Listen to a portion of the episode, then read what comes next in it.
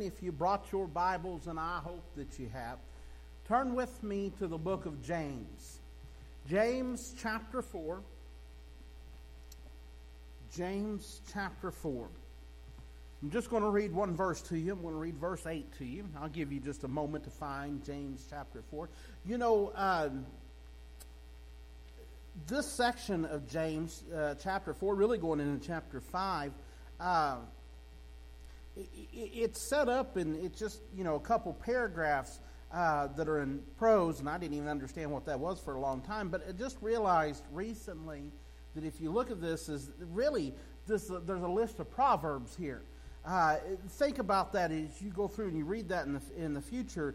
That a lot of this here in this part of James could easily fit into the book of Proverbs. I mean, it goes right along with it. It's proverbs that are set up like that for the Christian. And so, anyways, James chapter 4. So, I, I just want to look at verse 8. Uh, and so, uh, and I want to just take a moment here this morning and just uh, share a few thoughts with you. James chapter 8, I mean, chapter 4, verse 8 says, Draw nigh to God, and he will draw nigh to you. Cleanse your hands, ye sinners, and purify your hearts, ye double minded. Let's stop right there. Let's go to the Lord together in prayer one more time. Heavenly Father, Lord, we just humbly come before you. Lord, we thank you for the many blessings that you poured out on us. Thank you for the opportunity you've given us to gather here this morning. Thank you, Lord, for each one you've sent our way. Thank you, Lord, for just, uh, Lord, you've been so good to us, so much better than what we deserve. But we thank you most of all this morning for your son Jesus. Lord God, you sent him and you give him. Even when we are, were at war with you, even when we were your enemy, even when we were rebelling against you, you still gave your son for us. He died on Calvary's cross for our sins, not his. He didn't have any. You loved us that much. And God, I think that's easy for us to forget, or it's easy for us to take it for granted. I pray that we would never do that. I pray, Lord, that we would always give you all the praise and glory because you alone are worthy of it. And Lord, my prayer this morning is, is for each one that is sitting here this morning under the sound of my voice. I pray, Lord, that you would just open their eyes and their ears and their hearts to your word.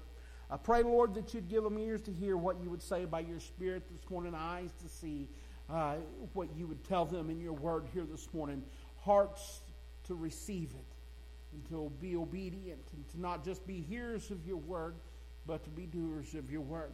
God, my, my heart's desire, Lord, is for you to have your way and your will here in our midst.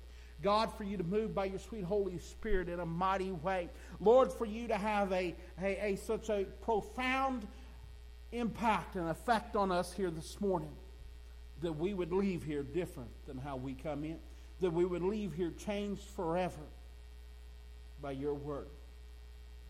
So, Lord, I'm asking, help us get out of the way and let you be God of this service this morning. Move in a mighty way here, and we'll give you all of the glory. Lord, if there is any here this morning that doesn't know you, any that are lost, any here that are not sure if they were to die today, what would happen after that? God, let today be the day that their eyes be open. Let today be the day that you pour out that old time Holy Ghost conviction upon them and that you wouldn't give them any peace until they would repent and get things right with you before it's everlasting too late. And Lord, let me ask one more thing of you here this morning. I need your help. I can't preach without you. I got nothing to say lest you give it to me. So, Lord, I'm asking that you'd fill me full of your Holy Spirit, Lord, that you'd anoint me from on high God, that you'd use me here as your messenger, Lord, from, uh, from you through my spirit to theirs. Lord, that you'd preach me here one more time, and I'll be sure and give you all the glory for it because you alone are worthy. So, Lord, have your way and your will in our midst. We love you. We worship you. We praise your holy name. We ask it all here this morning in the precious and holy name of Jesus. Amen. They say that they, in the first century, the Jews had, uh, you know, a blessing that they would offer. Um, and I, I guess I, I, don't know. I wasn't I didn't live in the first century, and I wasn't, uh, you know, wasn't haven't ever been a Jew. So I guess I don't know this 100% for sure, but that's what they say. I've, I've read about it. I've seen it written by experts who should know or claim to know. Uh, but regardless, whether it was really a thing back then or not, it doesn't matter. Uh, the point is just as good either way. Anyways, what the blessing was is what they would say to each other you know, kind of like we'll say, God bless you or whatever, is they would say, May you always be covered by the dust of your rabbi. rabbi.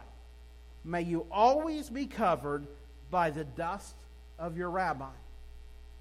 Um, don't read too much into what rabbi, into that word rabbi, because when we think of rabbi, we probably think we think of Jews and we think of like that's their equivalent to a, a minister or a priest or something like that.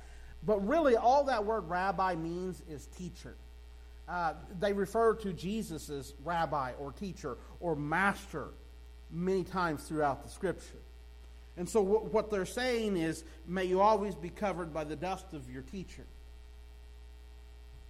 It meant, what, it, what they meant by that was that the disciple would follow their rabbi, their teacher, so close that the dust from the rabbi's feet. Think about it, right? A, dry, arid land. And as he walks down a dusty path, the dust that is rises up, that is stirred up by his footsteps, right? By him merely walking the dust. That you would be so close, following him so close, the dust from his footsteps would fall on you, would land on you. You would constantly be covered by his dust. That is the idea, right? That's the, the picture. And, and it offers a, a, a vivid picture of what it looks like, right? To follow someone. Uh, right? I, I'm going to offer it to you this way. I think it offers a vivid picture of what it should look like to follow Christ. We should be in such close proximity to Him that we can't help but be impacted by His presence.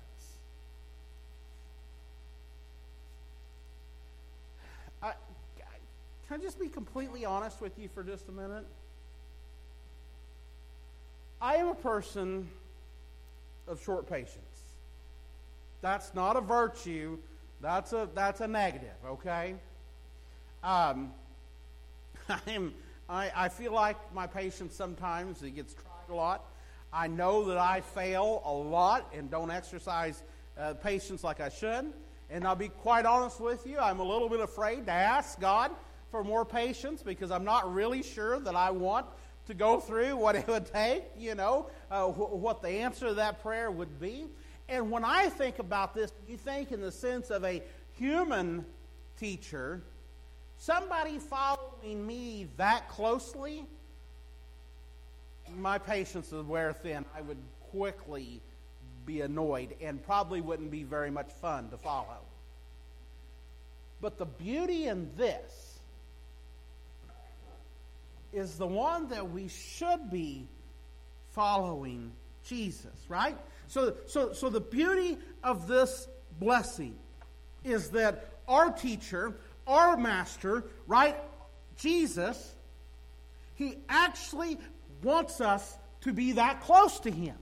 Do you see what I'm saying? I, I don't know. It, it, some of you have had um, little ones that would follow you really close, right? And think about that for just a minute, right? I mean, uh, moms or grandmas in the kitchen, right? How often have you had little ones follow you so close that really they're kind of under your feet? I, I, can think about me, right, doing stuff outside, whether I'm working on something, building something, fixing something, or whatever. There's been times where there's little ones that are so close, right? For us humanly, it's a little bit of a test of patience because every time you turn around, they're right under your feet, you know. And so, but, but I mean, think about the whole scenario for a minute. Why are they following you so closely? They're wanting to be like you.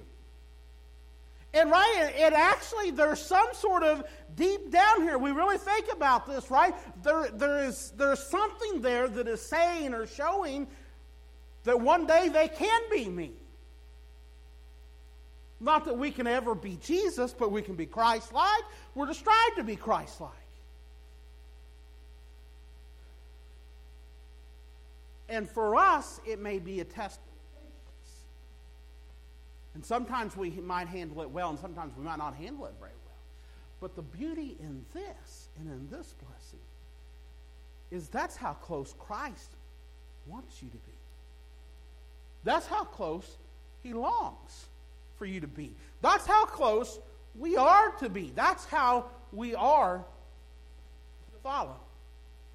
So,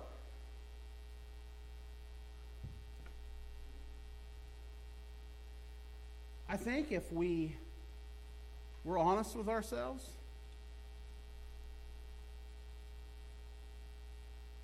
when we think of Jesus, we thought that he'd be far from us, you know, because of what we've done. Right? We are sinful creatures. But it turns out that we were wrong.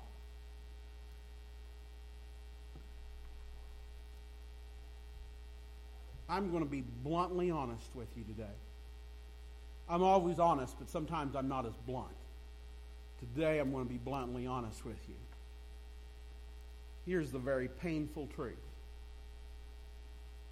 your spiritual maturity, your closeness to God, that's what I'm talking about this morning, right? Your closeness to God directly equals your spiritual maturity.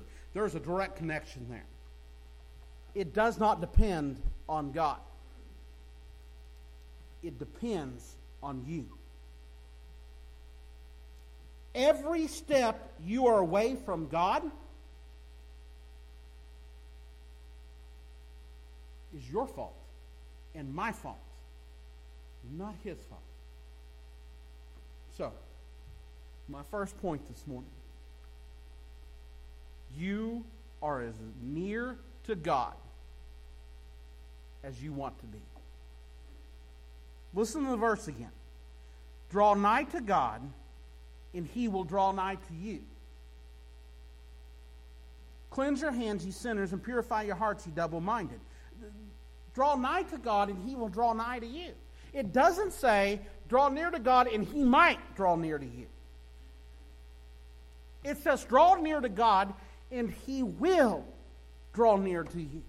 And then it goes on, it talks about, right, it says, uh, cleanse your hands uh, and purify your hearts, right? The hands speak of our actions, the heart uh, represents our motives and our desires, right? In other words, we're looking at external and internal things here, right? We're talking about sincerity here, right? We've been talking about that a lot uh, in Bible study. Double minded uh, when it says when it you know calls uh, calls us double-minded, double-minded may allude to mixed motives, right? Uh, it, divided allegiances, right? Or it could be just talking about doubts, possibly referring to somebody who is a chronic doubter, right? Who is continually doubting. But listen to me. Don't miss the beauty of what is being said here. If you will draw near to God, God will draw near to you. And if this doesn't happen, it's not the church's fault. Right? We like to blame the church sometimes. It's not somebody in the church's fault. That's even more popular. It's not the pastor's fault. It's not some family member's fault. It's not God's fault either. It's your fault. It's our fault. No one stands between you and God but you. No one stands between me and God but me. You are all that you are spiritually because that's all that you want to be. Do you understand what I'm saying here this morning? Draw nigh to God, and He will draw nigh to you. We have prayed as much as we wanted to pray. We have read the Bible as much as we've wanted to read it. We've witnessed to as many people as we wanted to witness to. We have served God to the extent or as much as what we wanted to. The truth that I'm trying to share with you this morning is we are as close to God as we want to be.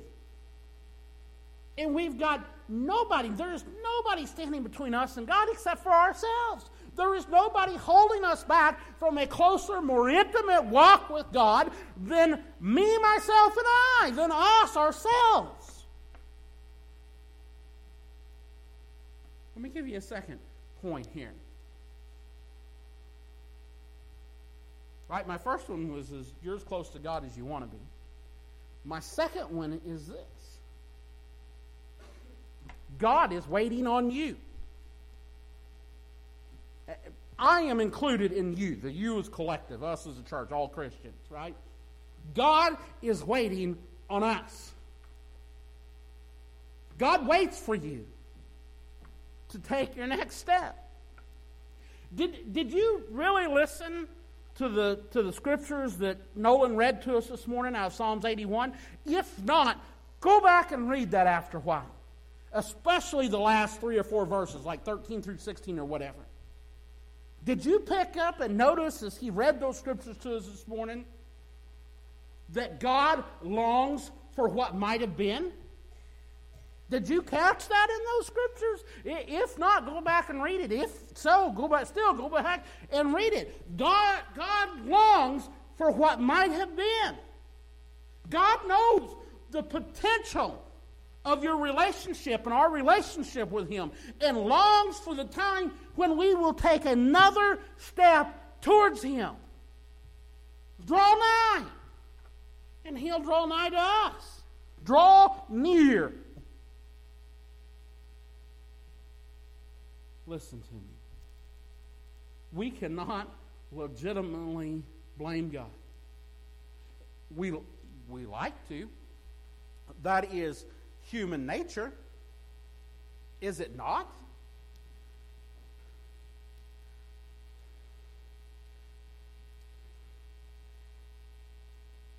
Most of the people that I've t- actually, I don't want to sound like this 100% guaranteed you know, so that's actually the only reason I said most of the people.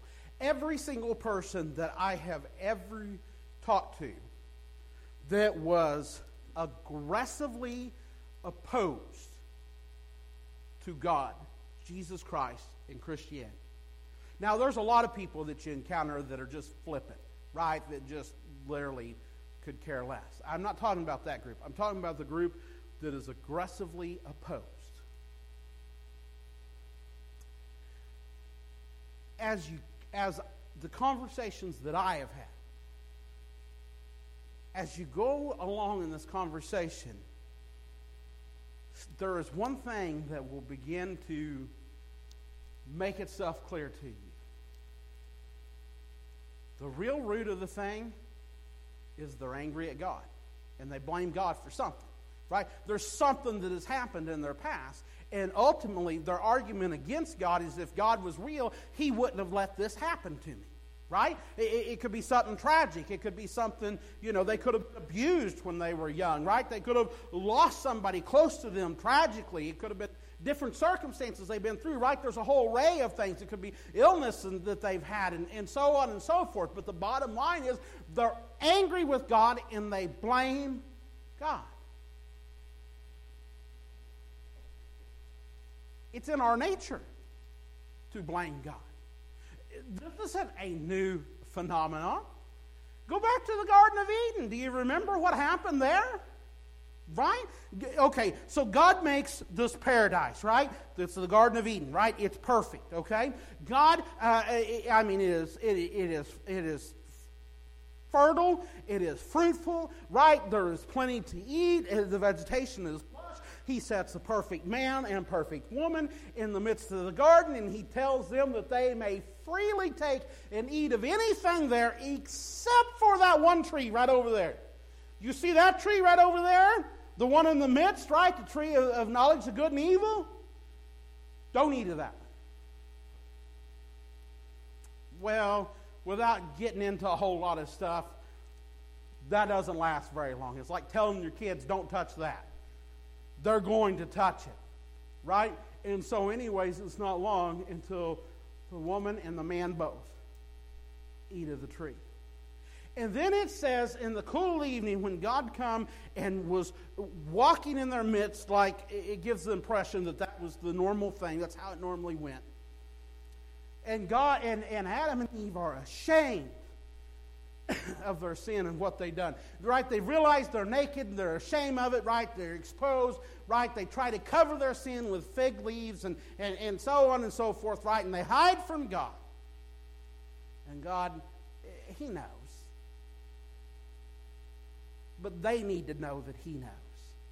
And so He calls them out on it. And, anyways, as the conversation ensues, as you know, God asks them, What'd you do? And who told you you were naked? And, you know, not that he didn't know, but they're needing to confess to what they did. They need to know that he knows.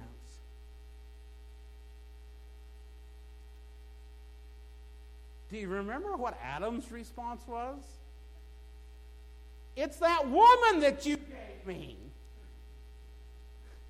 Blame right? And, and he's not, listen to the statement. It's not even so much that he's blaming the woman, he's more so blaming God because you gave her to me, God. And if you hadn't gave her to me, I would not be in this mess right now.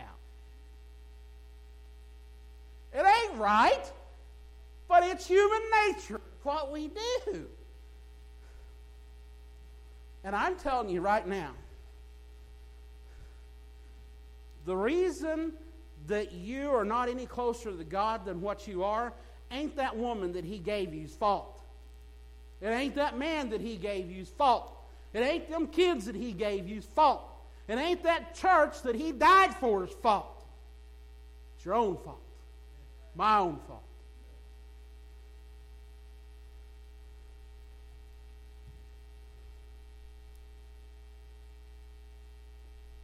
It's our fault, not his fault. And He's waiting for us to take the next step. So uh, let me just share with you, right, what some of the next steps might look like. Right? The idea is draw near. He's waiting for us to take a step. We ought to be so close that, metaphorically, anyways, that the dust, right, lands on us doesn't land on the ground between us and Him, it lands on us. We should be covered in the dust of Jesus. And if you ain't, then draw near. He's not going to run from you.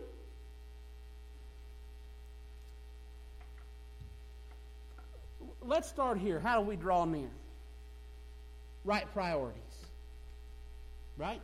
Hey, look, let me talk in general for just a minute. It's as simple as this wrong priorities are steps away from God, right priorities are steps towards God. It's as simple as that.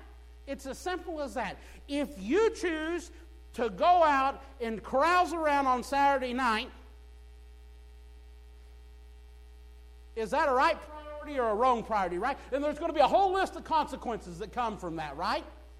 Okay? All right, I, I, do I need to go into it? I think you understand what I'm saying, what all, right, the result of that's going to be, right? It's not going to be that you are at church Sunday morning for Sunday school, bright eyed, tail, participating eagerly in Sunday school, right? That's, to, that's not going to be the consequence of that at all, right? It's going to be multiple steps in the other direction. Wrong priorities are steps away from God. Right priorities are steps towards Him.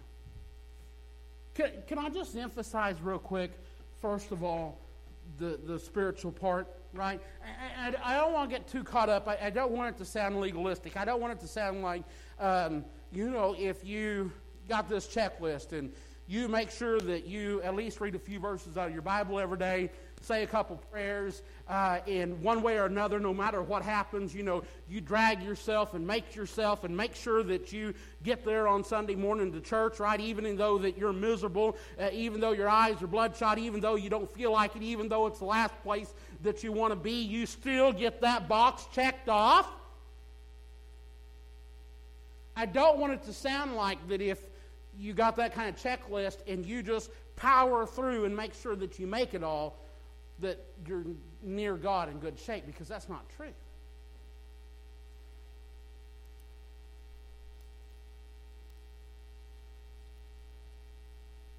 Your heart's got to be right, first of all. Right? There's got to be a level of sincerity there. Right? You, you, you got to long to be near God. You got to want something more than what you got right now. You do realize that, right? I mean, if you want something, right, the closer you walk to God, right? I mean, the nearer you are, right, the more, right, the blessed that you are to be in His presence, the more that there is, the more the dust that's going to fall on you.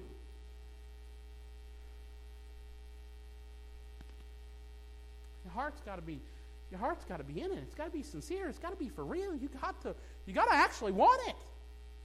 I mean, this ain't just fire insurance. You ever heard that phrase, uh, that term before, speaking of uh, salvation and Christianity, fire insurance? Fire insurance is simply this you're afraid that hell might be real and you don't want to take the chance. So, therefore, you're going to, you've got a checklist of certain things that you're going to make sure that you accomplish in your life and occasionally do some of these things just enough that you've got your fire insurance policy that just in case there really is a hell, that hopefully you won't end up there. Hopefully, your insurance will cover you. That's fire insurance.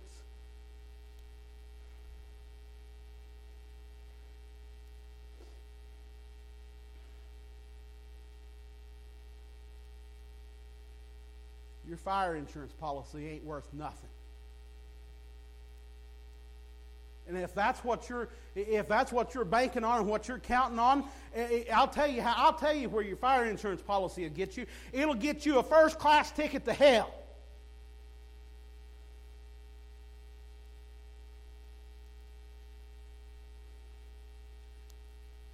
Your heart has got to be in it. It's got to be real.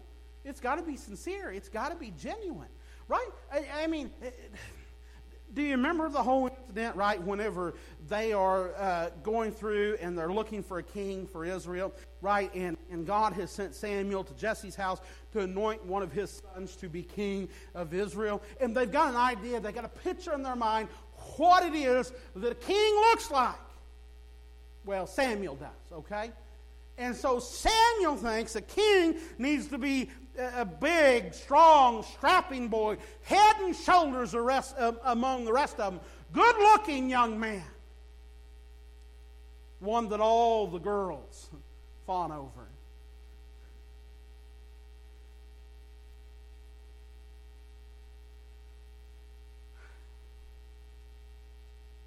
Well, they end up anointing David, and that ain't at all what David looked like. He was a little run of the bunch naughty kneed, ruddy, redheaded, you know. I've heard people try to explain that ruddy means good looking. I don't know about that. But, anyways, he was the run of the bunch, he was the youngest of the bunch. And God explains it to Samuel this way Man looks on the outward, but God sees the heart. You, you think God's changed? You think it's different now than what it was then? God's still looking at the heart. He is still looking at the heart. God don't care a whole lot about the outward appearance. And I got news for you. Glory to God. Hallelujah. Right? This little short fat boy is going to shed this earthly body one day. Hallelujah. Praise God. I'm looking forward to the day. Do you know that the Bible tells us in a moment, in a twinkling of an eye, that the trumpet of God is going to sound? Hallelujah. The voice of the archangel, glory to God, is going to shout. He's going to stop time. He's going to split that eastern sky. He's going to step out in glory. And we're going to be caught up and meet him together in the, in the air and be with him forevermore. And you know what else is going to happen? this mortal body, This corruptible body, this corruptible seed, glory to God, and I'm going to exchange it for something that's immortal, for something that's incorruptible. Right? This earthly body, this terrestrial body, for a celestial body, for a heavenly body. I got no idea what that one's going to look like. I tell Jennifer it's going to be better looking than this one, but I don't see how that's possible. No, I'm teasing. I'm teasing.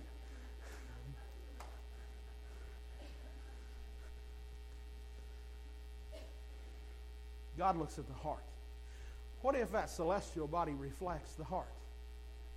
There's your thought. But let me give you some practical steps too. There's there's dry times, there's low times, there's times where we just need to keep plugging along.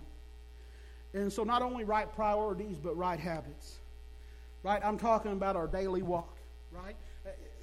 That's the image I'm trying to paint for you here. You're walking, following your teacher, your master, your Savior, Jesus. You're following Him, right? And you should be following Him so closely His dust lands on you. So we should be striving to walk close to God. We should be striving to carry out the will of God, right? To serve God, to do the things that God uh, wants us to do, that we know that He makes clear to us right here in His Word that He wants us to do, right? We need to spend time, right? Uh, communicating with Him, both in prayer and reading His Word. We need to spend time. What else? What other some right, other right habits? We need to spend time talking about Jesus. There is, isn't that an amazing thing? Right? If you love him as much as you claim, and you're not just carrying around an insurance policy, a fire insurance policy in your back pocket. See, if all you got's a fire insurance policy uh, card that you're carrying in your wallet, then you know what? Maybe you might accidentally tell somebody about it if they happen to bring it up, and maybe they, maybe you won't. But if we're talking about the one that you're following so close that his dust is landing on you, right? If we're talking about you're sincere, your heart is in it, and you love him more than anything else, you're going to talk about it. You know what the old time phrase for that is? Soul winning.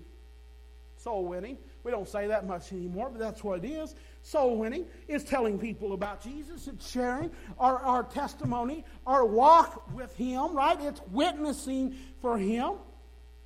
And you know what else, something else that it is? It's separation from the world. It sure is. It's separation from the world. The Bible tells us that, right? We need to be separate. We need to be separate, right? It, it, that comes right down to holiness, right? That's literally what holy to be holy means is to be separated to God, to be set apart for God, exclusively for God. We need to be separate from the world. We need to be holy, right? We need to we need to be people, right, who are giving, right? We need to be people who are serving God, right? We need to be people who are all in. I mean in every aspect. I mean mind, heart, hands, right? And what you do. I don't even carry a wallet anymore. If I did, I'd pull it out and show you, and that means right here too, your wallet too. Because if you're not careful, that's where you'll carry your heart, is in your wallet. So, let me just end with my fourth point here. When was the last time that you took a step? I'm trying to challenge you here this morning to take another step today. Maybe, maybe when I said when's the last time you took a step, maybe you thought, well, I just took one here not very long ago. Then again, maybe you thought, well, it's been a long time. Maybe you said, I've never taken a step. Whatever the case is, I'm challenging you to take another step today. Perhaps, let me give you a few suggestions. Perhaps it's time to increase your time in prayer. Get more serious about your prayer life. Perhaps it's time to increase your time in the Word of God, right? Maybe it's maybe it's time that you get serious about reading and studying the Word of God. Perhaps it's time that you increase your efforts to win souls to the kingdom of God. To tell, to share the gospel, the good news uh, to share your love with the rest of the world, to tell people about Jesus, the one that you follow. Perhaps, just perhaps, it's time that you increase your holiness, right? In other words, your separation from the world and being set apart exclusively for God and for His use so that He can use you. You know, I, uh, in, for those of you that were in uh, our Wednesday night Bible study, we talked about fasting, and I, I give Jennifer a little bit of a hard time about her definition of, of, fasting. Not that I completely disagreed with it, but just I was just giving her a hard time, uh, you know, because our biblical examples of fasting is abstaining from food or food and water. Uh, and, and she was given an example of fasting was anything that uh, you set aside or quit doing so that you could spend more time with God. And uh, her point is, is excellent. I might disagree with what she called it, but her point was really good. Maybe it is time Maybe it is time that we increase our separation, right? Uh, if you want to call it a fast, call it a fast then. But maybe a fast from the things of the world. Maybe it's time, right? That we that we did. That, that there's some things that hey, maybe we need to just shut off the TV, right? Maybe we just need to turn the that device that gives you access to the internet. Maybe it just needs to be shut off for a while, right? Maybe there needs to be some separation. Maybe there needs to be some holiness. Maybe Maybe you've gotten some distance between you and the one you're following. Maybe you've let enough room to come in there that the world is able to slip in there.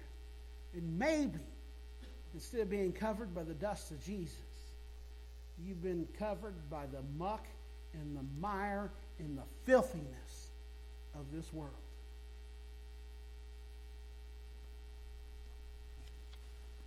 As Jennifer begins to play, I'm going to ask you to stand to your feet. And I'm going to give you an invitation here this morning. If the Spirit of God is dealing with you this morning, I'm asking you, would you come this morning? If you've got a need, if you've got a heavy burden, would you come this morning? Don't you worry what other people think. It don't matter what other people think. All that matters is what the one that you are following or should be following what He thinks. If you've got a need, if you've got a burden, if the Spirit of God is dealing with you this morning, would you come, please? Maybe you got a burden on your heart for somebody. Come and pray for them then. Whatever it is, would you come this morning? Whatever it is, don't miss this opportunity.